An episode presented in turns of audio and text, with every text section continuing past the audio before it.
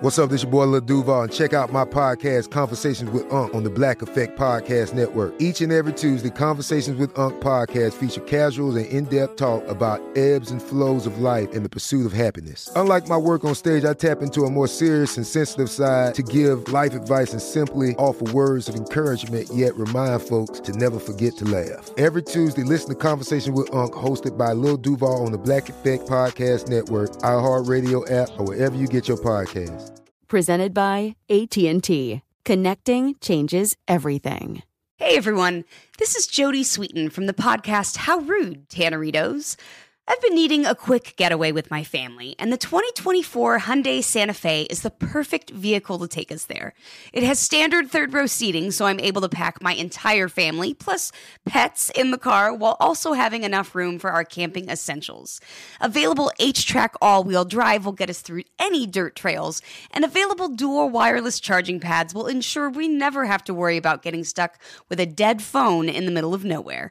Visit HyundaiUSA.com or call 562-314-4603 for more details. Hyundai, there's joy in every journey. This episode is brought to you by Navy Federal Credit Union. At Navy Federal, it's been the mission to help the military community for over 90 years. And not just help them, but do everything to make sure they not only grow, but flourish. That's why Navy Federal Credit Union has all kinds of great savings and investment options, like share certificates with sky-high rates. So don't hesitate. Start growing your finances today with a variety of savings and investment options.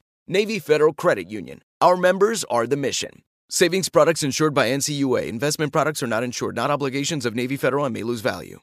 Hello and welcome to the spoiler edition of the Black Panther Wakanda Forever review. I am joined by my wife, Kelsey. How are you? Great. So listen to this if you have seen Black Panther Wakanda Forever, or you were never going to watch it. And, or you just don't care about spoilers. Or you just don't care about spoilers, which some people don't. So let's get right into it, right where the movie starts. It starts with King T'Challa's death. A pretty gripping moment, wasn't it?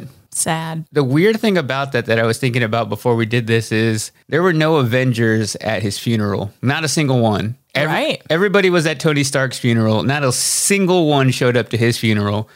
Could be for a couple reasons. The real reason is probably because they couldn't afford it. Well, and they also filmed this like still during the pandemic, so maybe that had... True. I think the main thing is, though, budget. To get all of them in there, to get even a few of... I guess he couldn't really get just a few of them and explain that and justify paying that amount. I mean, it feels like a better use of money, like design and like graphics and things, than to pay for a bunch of cameos. It wouldn't have made sense, like logistically, it wouldn't. But if you're just in the Marvel universe, you're right. But looking at this movie, how all these other movies, you know, are connected, which I feel like Black Panther is kind of the most separated from all of them. Yeah. But still, everybody at Tony Stark's funeral. Just on paper, it's weird that nobody showed up. Nobody sent anything. And I know Wakanda doesn't want anybody there who's not supposed to be there, but still. It's sus. I think for that reason, there should have been an Avenger, but I get it. Can we go back to them opening with his death? Like, it just like brought back all the emotions of when we found out in 2020 that Chadwick Boseman died and like had been suffering in silence and like still doing all of these things like even while he was sick. It just... Oh, man, that one, like... Yeah, that was rough. That one hit me hard. And it's weird that it wasn't that long ago. No. Like, 2020 seems like so long ago when that happened. And at the same time, like, how is it almost 2023? Well, yeah, like, I guess you're also right there. Time's a construct. But still, yeah, I did feel that a lot throughout the entire movie. It wasn't just dealing with the character's death. It was also dealing... It was a real... Because, I mean, you figure if he hadn't died, the story would... probably be different. It would be the whole movie would be a lot different. And I guess since we're talking about deaths, we'll address the other death that was pretty shocking in the movie when Queen Ramonda dies. I wasn't expecting that one. I was not expecting that at all. How can you kill Angela Bassett? I know. I think the movie did need it though. But I'm just like, damn, like that whole family has died now. I think that's why. I think this movie had to go to a new low. Emotional roller coaster to get to the high that it did. And I really felt like that was that moment in this movie that I kind of look for in superhero movies, kind of going back to even Spider-Man No Way Home, whenever he loses Aunt May. It gets the character at their lowest possible point that they could be in their life in order for them to really make a decision on, do I really want to carry out this route of trying to be a superhero, trying to be the good person here, and taking all of those things and battling those. So I think that's what this movie ended up doing with that. Side note, you sounded like an East Coaster because you said Aunt May. Your Texan did not come out. Oh, Aunt May? Aunt May. Aunt May. Yeah, but I think I do think that even Angela Bassett struggled with finding that out about her character. She went to the director, Ryan Coogler, and said, like, how could you do this? And that's probably hard as an actor, being in one of the most loved superhero franchises and having your character die in the second movie. It takes away your character. It takes away you being a part of the series as it continues. It takes away a paycheck. So I could imagine you wanting to fight for your character, but I think for him, you know, shaping this story, really having to make something that took it a level above the original Black Panther, it kind of needed that moment because you don't think it's going to happen. You expect her to be fine later, to... Yeah, I thought she was like, gonna come back to life. Yeah, I didn't see it coming. And then when they cut to the funeral scene again, I'm like, how can these characters go through that again? It starts with the funeral and then about halfway through another funeral. So it really gets Wakanda in that entire grief process and really kind of continues that theme of, you know, building yourself back. So this movie tore a lot of things down and then built them up back towards the end. And then if they decide to do a third movie, which they probably will, there's still no confirmation on that. I think that's where the movie and the action will really continue to shine. Can we jump around and talk about why there would be a third movie? Yeah. The mid-credit scene. The mid-credit scene where you find out that T'Challa has a son. Ah! Like, that was an incredible moment. I think Black Panther is one of the strongest in the franchise. Definitely. I mean, I saw that one twice in theaters within like a week of it coming out. And those were long movies to sit through twice in a theater, but I was so captivated by it the first time. I was like, I've got to see it again. And how thought out that was, or how they just wrote that entire piece together, which I wondered too, like why she wasn't at the funeral at the start of the movie, going back to looking at the character list of people who weren't there. But it turns out because she stayed in Haiti with her son, they had a funeral there. Queen Ramonda also got to meet the son, and it just really tied everything together at the end. It created that hype moment that I think you look for in the a mid-credit scene. And I kind of have been a little bit tired of mid-credit scenes, post-credit scenes.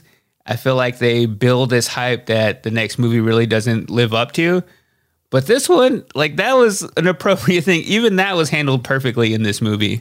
Yeah, because it's also, I feel like, one of the first, and you can correct me if I'm wrong because you know all about the superheroes, one of the first times that a superhero's kid could then go on to become their legacy. Yeah. Like, you think about, like, Hawkeye has kids. Like, they're not anything special. Yeah. Iron Man, we see his relationship with his daughter, but she's not. Yeah, Morgan's not out here trying to be the Iron Man. We haven't seen that in the MCU. There's probably a comic variation out there somewhere. I thought that was really interesting. I would love to see, I think I told you this before, I would love to see like all the kids of the superheroes go on to even just have like a Disney+ series. Oh yeah, you would like to take that into. And you could put Tony Stark's daughter Morgan at the head of that. The Disney+ series, some of them aren't what I thought they were going to be. Like, no. You start out strong, WandaVision, the Captain America one, and then I kind of feel like they went a little meh. Yeah, this phase 4 of Disney+ series haven't been my favorite. I have struggled to get through some of them, but I do want to see the Ironheart series after watching this movie because her character was awesome. And it's going to be the same girl? Same girl. Okay. Yeah, she was great. That was a great addition to this movie. There was a lot of callbacks to whenever the first Iron Man came out, a lot of her creating that suit, building that suit, and just the moments she had in the film, even like when she was first... It shows her flying it, like going too high. That was a good callback to the original Iron Man. So I just love her character in this entire movie. And it's often weird whenever you introduce a new character into Marvel movies. It feels a little bit forced and cheesy. but I felt like her character of Ironheart played so well into the entire story that the chemistry was there and it actually made sense to the story instead of just, hey, let's slap in a new character. Kind of like when we watched Black Adam and all those new DC characters they added in. The movie was terrible. I was just like, I can't stand these characters. But when it came to Ironheart, you're like, all right, that's how you create a cool origin story. And I love how this movie was really focused on like the female hero. I just thought that was so cool. And not only female heroes, but Black female heroes. And I think you and I were talking about this after, like the representation there is so cool. Like I'm a white girl. I see myself in every movie. I've grown up seeing myself in everything. And for this movie to be, and I think that's why Black Panther was so special to people, but then to flip the coin and it be Shuri and Ironheart. I just thought that was really neat. And to show like that girls can be so into math and science. And I mean, I'm a big math and science nerd, but I just thought that was so awesome to show that it's not just always the dudes like doing the cool things. It's not always Tony Stark. Like you have some badass women doing what I would think is the coolest thing in all the MCU. Yeah. So I had to put that point in there that I think it was awesome, and it goes to show that representation really does matter. And I guess I didn't really realize how much representation matters for me. Like, I just love superhero movies so much. I never really understood the concept of seeing myself reflected in any of the characters. They were just never there. No Mexican characters, but in Black Panther, there's a Mexican villain. Yeah, Namor. Namor was amazing in this movie, and I loved all of... Even though they were the bad guys, I love seeing that too. And he is one of my favorite villains in all of the new Marvel movies. And I felt like he was this really well thought out villain. He looked cool. And this movie revealed for the first time that he is a mutant, which is a big deal because anybody in the MCU hasn't been referred to as a mutant. Which that's only been on the X-Men side. So now people are speculating that it's just kind of setting up maybe more of a merger of like the Fantastic Four, especially now that Patrick Stewart came back in Doctor Strange in the last one. So there's this kind of revival of those Marvel movies, even with the new Deadpool coming out and Wolverine being in it. So doesn't really mean an entirely a lot to me, but I did love his character. And I love that little detail in the movie. Biggest thing out of this entire movie that I was waiting for was to see who the new Black Panther would be. I guess the easy guess going into it was going to be Shuri, which that's what ended up happening. She was able to recreate the purple heart-shaped herb, which... I'm obsessed with her lab. Like, I just want her cool lab and, like, her AI and just to make all the things. So the reason they couldn't save King T'Challa is because in the first movie, Killmonger burns all of it. That would have been required to been able to save him. They were out of it. That's why he passed away. And then later, through all these tests and all this math and science that she's able to do, she's able to recreate it, do the same ritual that he did to become Black Panther, and she becomes Black Panther. And in that moment where she goes and she's supposed to see him, and instead she sees Killmonger, which I knew he was going to be in it. That was so good. That was such a great moment, and it was a different reaction than I was expecting, because in Spider-Man No Way Home, whenever you see Tobey Maguire and Andrew Garfield for the first time, the entire theater went crazy. With this, it was a little bit more subtle and just like, oh, there he is. So yeah, because I still think the Spider-Man thing, like, you can't top that element of surprise, because that was from three different, like, franchises, whereas Killmonger was in the first movie. You just weren't expecting to see him.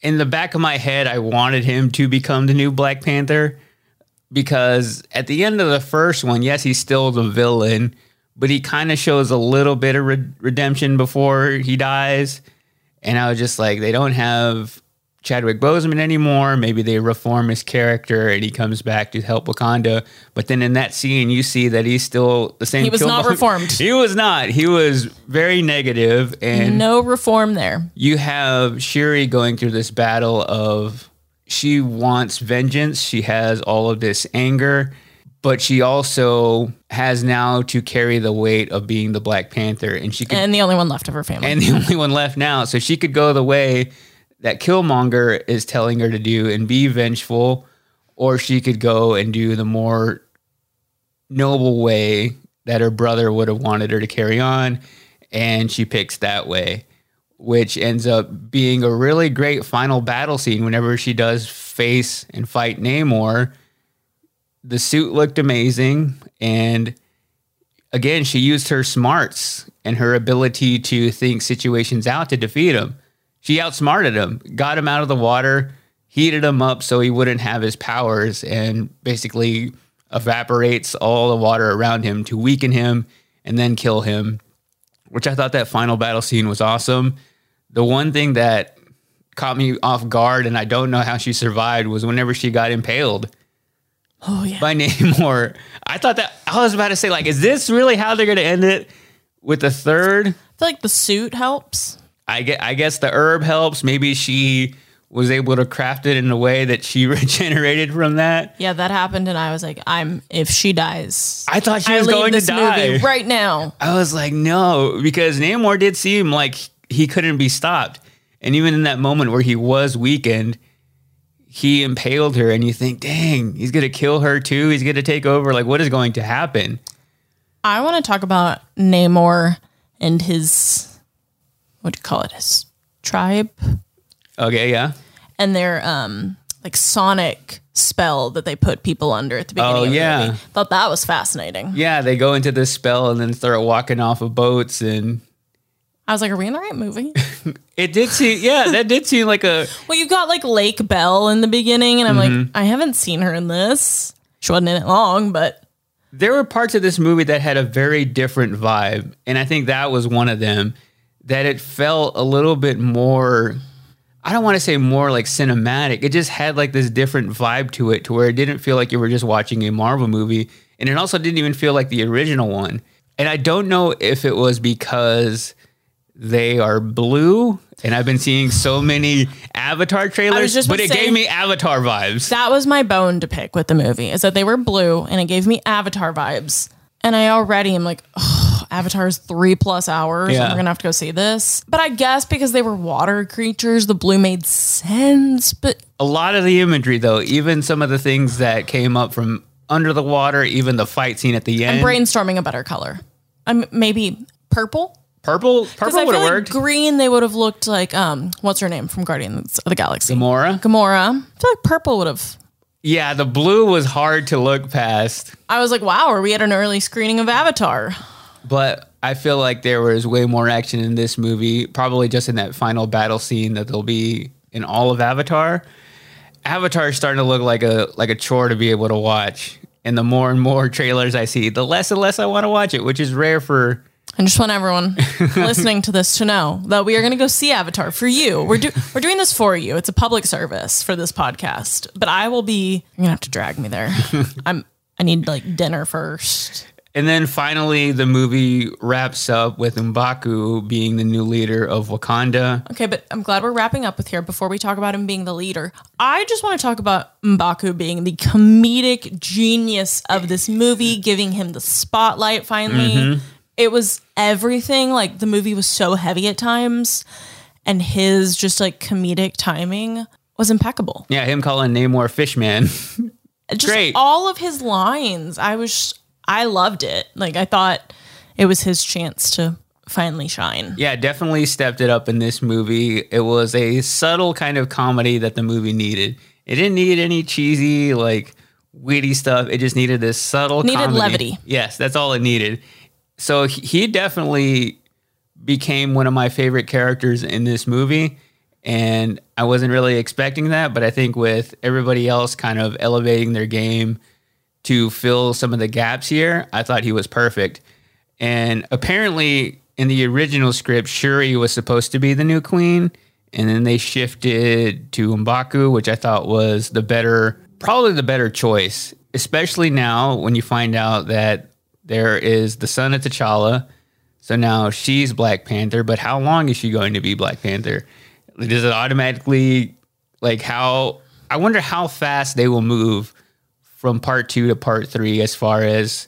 Time jump? Yeah, like, is it him as a kid? Like, him getting trained by Shuri? Or does it cut to him ready to take you know? I want to see like tiny Black Panther in training. That's what I want to see. He should just become Black Panther now. Yeah. However old he is. And then they just train him. So overall, a couple weeks out of watching this movie, I stand by my rating. I gave it a 5 out of 5. What did you give it? 4.75 out of 5. So close to perfect. Mm-hmm. What would you deduct from to give it the 4.75?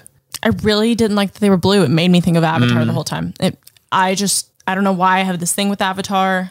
I don't know if I've talked about it on here before, but like if you've ever been on a cruise, Avatar is the only movie they show on a loop.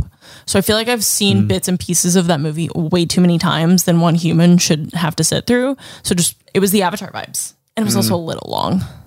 It was long. I felt it that it was long, but I enjoyed it. I enjoyed it, but I just was like starting to feel it. Anything over 220, my legs start to get a little restless. That's true. I just think of whenever it comes out on Disney Plus, I don't feel like that factors as much to me. I would rather have the 2+ hour movie to watch later and have all of this content in there than it being cut short for my experience there. That's kind of how I feel about longer movies now. Except when you get to that 3 hour range, that 3 hours is unless you're Avengers Endgame, or a Harry Potter movie, which I actually don't think the Harry Potters went to 3 hours. Not quite. I can sit through like a 2.5 hour Harry Potter movie. It's just magical. It is magical. So next week on the podcast, I'm going to be ranking all of Phase 4 from Marvel. So everything that's come out in the last 2 years, and then I'll even take it a step further and rank all the phases. So going very in-depth on where all of these movies rank. And then if you missed the interview from earlier in the week, I had Amy Brown on, who is in the new movie that's out today, Holiday Harmony on HBO Max. So if you missed that interview, go back one episode here in the feed. And also, you can now watch individual movie reviews on my YouTube channel, youtube.com/Mike Distro. Or if you forget all of that stuff, it's always in the episode notes. Kelsey, is there anything else you would like to say to everyone? No, I think we're going to do a bonus episode and I'm going to come talk about my favorite books of the year. Books of the year. We're already nearing the end of the year. Books of the year, movies of the year, interviews of the year, all that coming to you soon. Thanks everybody for listening. And until next week, go out and watch good movies and I will talk to you later.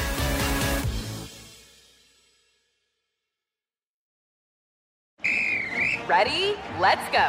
Give me a vacation. Vacation. Give me a golf course. 70 courses. Let's get a water sport. Paddleboarding. Can I get excursions? Whale watching. Time for chill vibes. Beach yoga. How about a garden tour? Balboa Park. Give me a dolphin. What's that spell? San Diego. If you're happy and you know it, San Diego is the place to show it. Book your trip at sandiego.org. Funded in part with the City of San Diego Tourism Marketing District Assessment Funds. This is Malcolm Gladwell from Revisionist History. eBay Motors is here for the ride. With some elbow grease, fresh installs, and a whole lot of love, you transformed 100,000 miles and a body full of rust into a drive that's all your own. Brake kits, LED headlights, whatever you need, eBay Motors has it. And with eBay Guaranteed Fit, it's guaranteed to fit your ride the first time, every time, or your money back. Plus, at these prices, you're burning rubber, not cash. Keep your ride or die alive at ebaymotors.com. Eligible items only. Exclusions apply. What's up, y'all? Janice Torres here. And I'm Austin Hankwitz. We're the hosts of Mind the Business, Small Business Success Stories, a podcast presented by iHeartRadio's Ruby Studios and Intuit QuickBooks. Join us as we speak with small business owners about the tools they use to turn their ideas into success. From finding that initial spark of entrepreneurship to organizing payments and invoices, we've got you covered. So follow and listen to Mind the Business Small Business Success Stories on the iHeartRadio app or wherever you get your podcasts.